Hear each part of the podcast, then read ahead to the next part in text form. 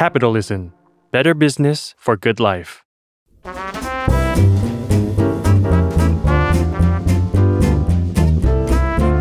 ปงนปตี ธุรกิจรอบครัว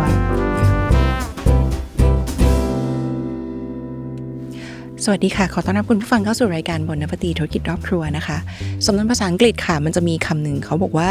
big fish eats little fish นะคะ แปลเป็นไทยตรงตัวก็จะแปลว่าปลาใหญ่กินปลาเล็กนะคะ เป็นประโยคที่ปรับใช้ได้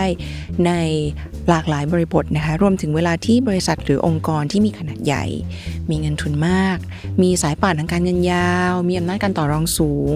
เป็นมหาอำนาจในวงการนั้นๆเนี่ยกระโดดเข้าร่วมเล่นเกมการแข่งขันการทางการค้ากับผู้ประกอบการรายย่อยนะคะ จนผู้ค้ารายย่อยมักจะต้องพ่ายแพ้ไปในที่สุดนะคะ เหตุการณ์อย่างที่เชลิพูดมาเมื่อสักครู่นี้เนี่ยก็มักจะบีบคั้นให้คนตัวเล็กต้องพ่ายแพ้ไปโดยปริยายนะคะเหลือแต่บริษัทยักษ์ใหญ่ที่เปรียบเหมือนปลาใหญ่กินปลาเล็กจนเรียบนะคะก็ big fish eats little fish นะคะแต่ ในโลกแห่งธุรกิจค่ะหลายต่อหลายครั้งที่เราก็จะเห็นเหตุการณ์ดังว่า การล่มสลายค่อยๆ ล้มหายตายจากของธุรกิจผู้ค้ารายย่อยที่ค่อยๆ ปิดตัวไปทีละเจ้าสองเจ้า พริบตาเดียวก็กลายเป็นว่าเหลือแต่แบรนด์ใหญ่ระดับประเทศหรือระดับโลกเท่านั้นนะคะ ที่ยังยืนยงอยู่ในวงการไม่ได้ อย่างเช่น ธุรกิจค้าส่งค้าปลีกค่ะในประเทศไทยที่เราจะเห็นก็แต่ซูเปอร์มาร์เก็ตแบรนด์ต่างๆนะคะ เข้าแทนที่ร้านค้าโชห่วยระดับชาวบ้าน แต่ในหลายกรณีค่ะทุกคน การเข้ามาในธุรกิจบางวงการของยักษ์ใหญ่ก็ใช่ว่าจะเรียบง่าย แล้วก็สวยงามเสมอไปนะคะ โดยเฉพาะอย่างยิ่งธุรกิจที่เกี่ยวข้องกับวัฒนธรรมความเป็นอยู่ของคนค่ะ อย่างเช่นธุรกิจอาหารเป็นต้นนะ เมื่อคุณกระโดดเข้ามาเล่นในเกมที่เกี่ยวพันกับวิถีชีวิตความเป็นอยู่ของคน โดยเฉพาะอย่างยิ่งในเรื่องของรสนิยมการกินอยู่นะคะ ซึ่งเป็นเรื่องที่คุณต้องเข้าใจทั้งวิธีคิดแล้วก็วิธีกินของลูกค้าที่อยู่ในพื้นที่ หรือในประเทศที่คุณอยากจะเข้ามาดำเนินธุรกิจด้วยนะคะ หลายต่อหลายครั้งค่ะในประเทศที่คุณ ไม่สามารถนำเอาหลักการโดยทั่วไปที่ใช้กับประเทศอื่น ๆ มาใช้กับประเทศที่คุณกำลังจะเข้าตีตลาดได้นะไม่เช่นนั้นคุณก็อาจจะต้องม้วนเสือเอาธุรกิจของคุณเนี่ยกลับบ้านไปนะคะคุณจะไม่ใช่ปลาใหญ่ที่กินปลาเล็กแบบสบายๆละแต่คุณอาจจะเป็นปลาใหญ่ที่เอ่อเทอะทะแล้วก็หกล้มไม่เป็นท่าก็เป็นได้นะคะ เพราะฉะนั้นการปรับตัวให้เข้ากับคนพื้นถิ่นจึงเป็นเรื่องสำคัญนะคะ และจำเป็นสำหรับแบรนด์ใหญ่เมื่อหวังเข้าตีตลาดต่างประเทศนะคะ โดยเฉพาะยิ่งในธุรกิจอาหารนะคะ ทุกคนตัวอย่างของแบรนด์อาหารใหญ่ระดับโลกที่เข้าตีตลาดต่างประเทศที่ตัวเองสามารถนึกถึงที่ประสบความสำเร็จ แล้วก็ในบางกรณีก็ไม่ประสบความสำเร็จนะคะ แต่ยังคงยืนหยัดในการปรับตัวเข้าหาคนพื้นถิ่นประเทศนั้นได้อย่างต่อเนื่อง ถ้าถามลี่นะคะลี่ก็จะคิดถึงแบรนด์แบรนด์หนึ่งนั่นก็คือแบรนด์ Starbucks ค่ะวันนี้ก็เลยจะมาเล่าเรื่อง Starbucks ให้ฟังนะคะ กับการ localize หรือว่าการปรับตัวของ Starbucks ในประเทศต่างๆนะคะ Starbucks เนี่ยอย่างที่เราทราบกันก็คือแบรนด์ร้านกาแฟสัญชาติอเมริกันนะเนาะมีต้นกำเนิดอยู่อยู่ที่ซีแอตเทิลนะคะ ปัจจุบันมีสาขา มากกว่า 30,000 แห่งทั่วโลกค่ะ และตั้งเป้าว่าจะขยายสาขาให้ได้ 45,000 แห่งทั่วโลกภายในสิ้นปี 2025 หรือ 2 ปีต่อจากนี้นะคะเป้าหมายอันทะเยอทะยานของ Starbucks อันนี้คือการเปิดสาขาไปทั่วโลก ไม่เว้นแม้แต่ประเทศที่มีวัฒนธรรมกาแฟที่เข้มแข็งอย่างอิตาลีนะคะ แล้วก็ออสเตรเลีย แต่ทว่าการที่จะประสบความสำเร็จในทุกประเทศที่ก้าวเท้าเข้าไปของยักษ์ใหญ่แห่งวงการร้านกาแฟอย่าง Starbucks อาจจะต้องมีการปรับตัวอยู่ไม่น้อยนะคะ อันที่จริงนะคะ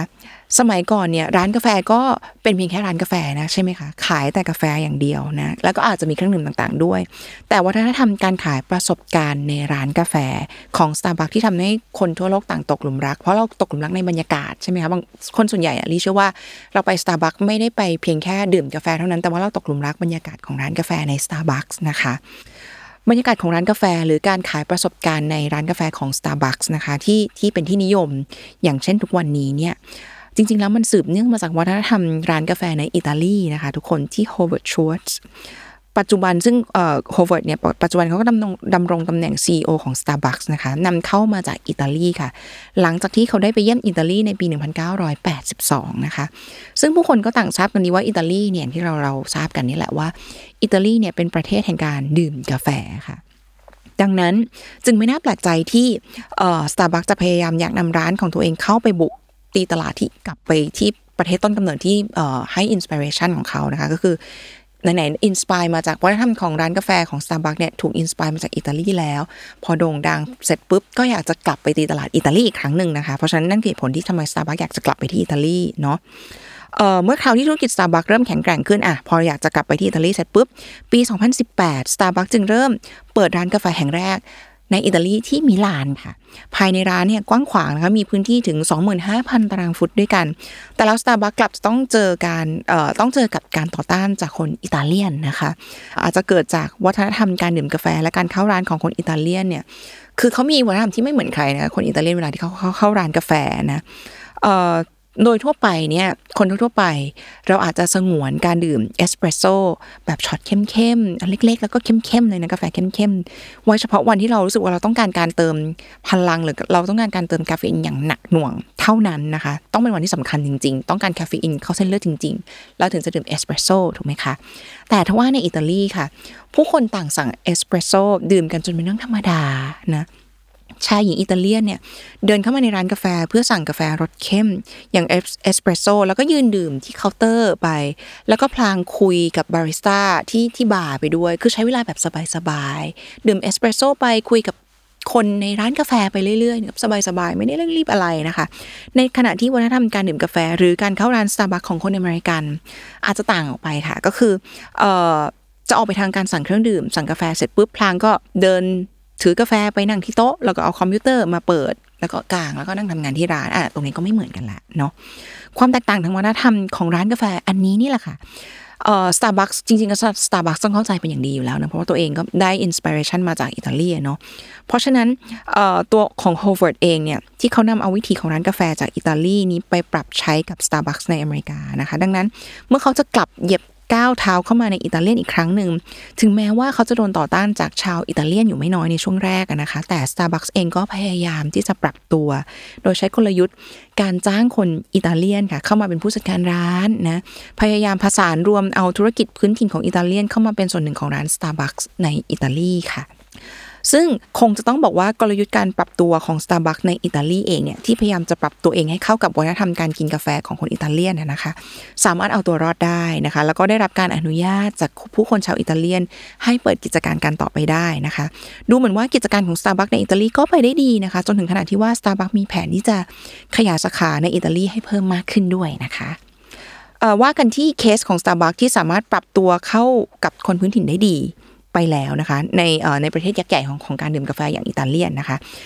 ลี่เองก็เลยอยากจะชวนคุณไปดูต่อในอีกประเทศที่เป็นเคสที่มีวัฒนธรรมการดื่มกาแฟที่เข้มแข็งไม่แพ้กันนะคะ นั่นก็คือที่ออสเตรเลียค่ะ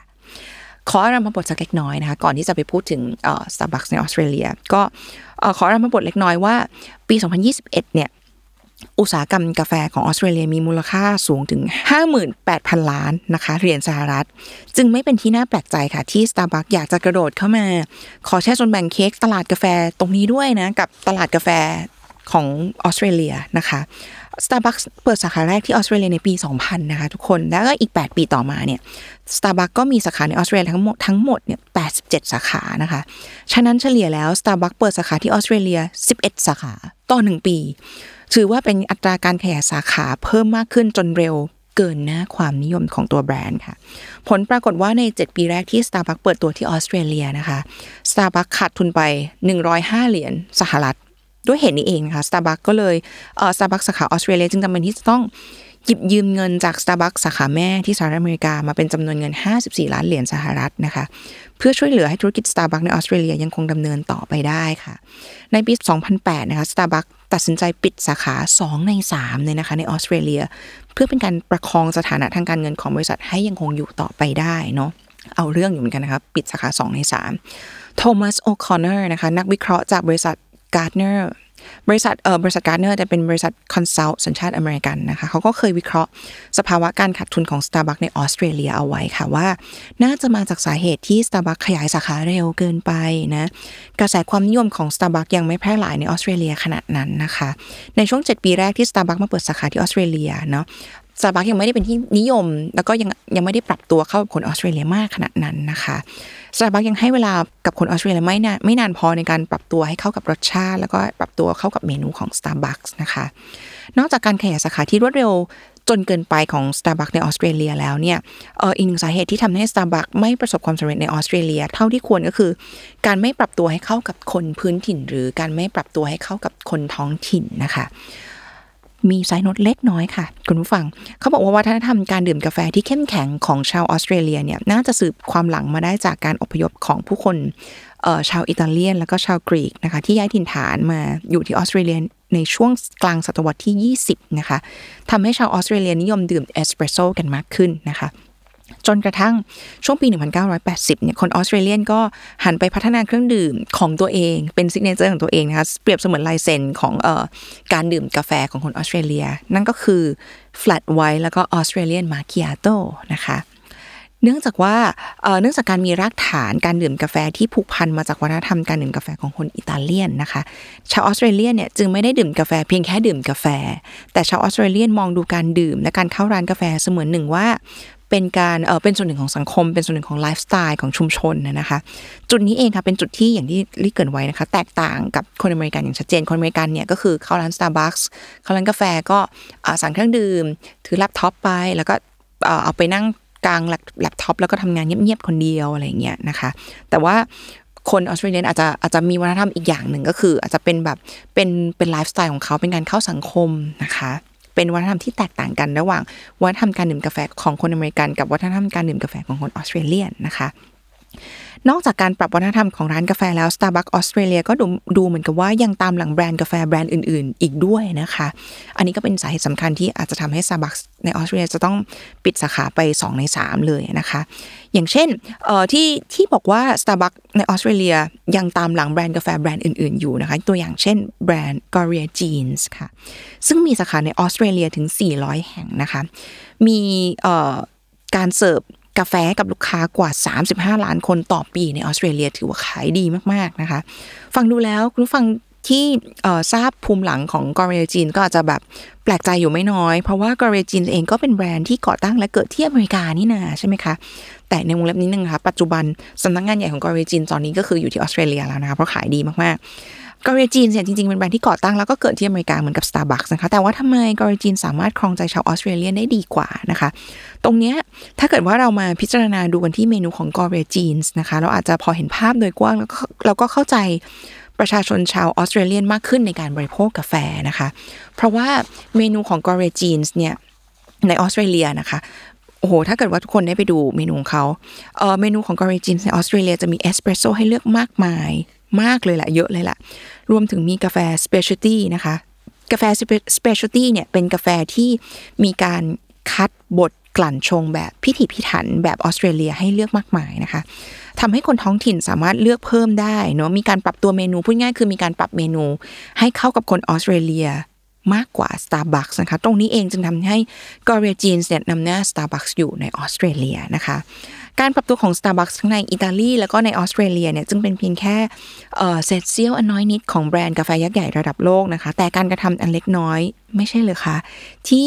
ล้วนก่อให้เกิดสิ่งมหัศจรรย์ต่างๆ มากมายนะคะ ดังนั้นแล้ว การปรับตัวให้เข้ากับวัฒนธรรม ความเป็นอยู่ชีวิต จิตใจไลฟ์สไตล์ของคนท้องถิ่น ยังคงเป็นสิ่งสำคัญที่แบรนด์อาหารทั่วโลกยังต้องตระหนักไว้อยู่เสมอนะคะ ฝากติดตามรายการบนนปฏิธุรกิจรอบครัวได้ จากทุกช่องทางของ Capital และ s ซ l m o n Podcast นะคะสำหรับวันนี้บนนปฏิค่ะ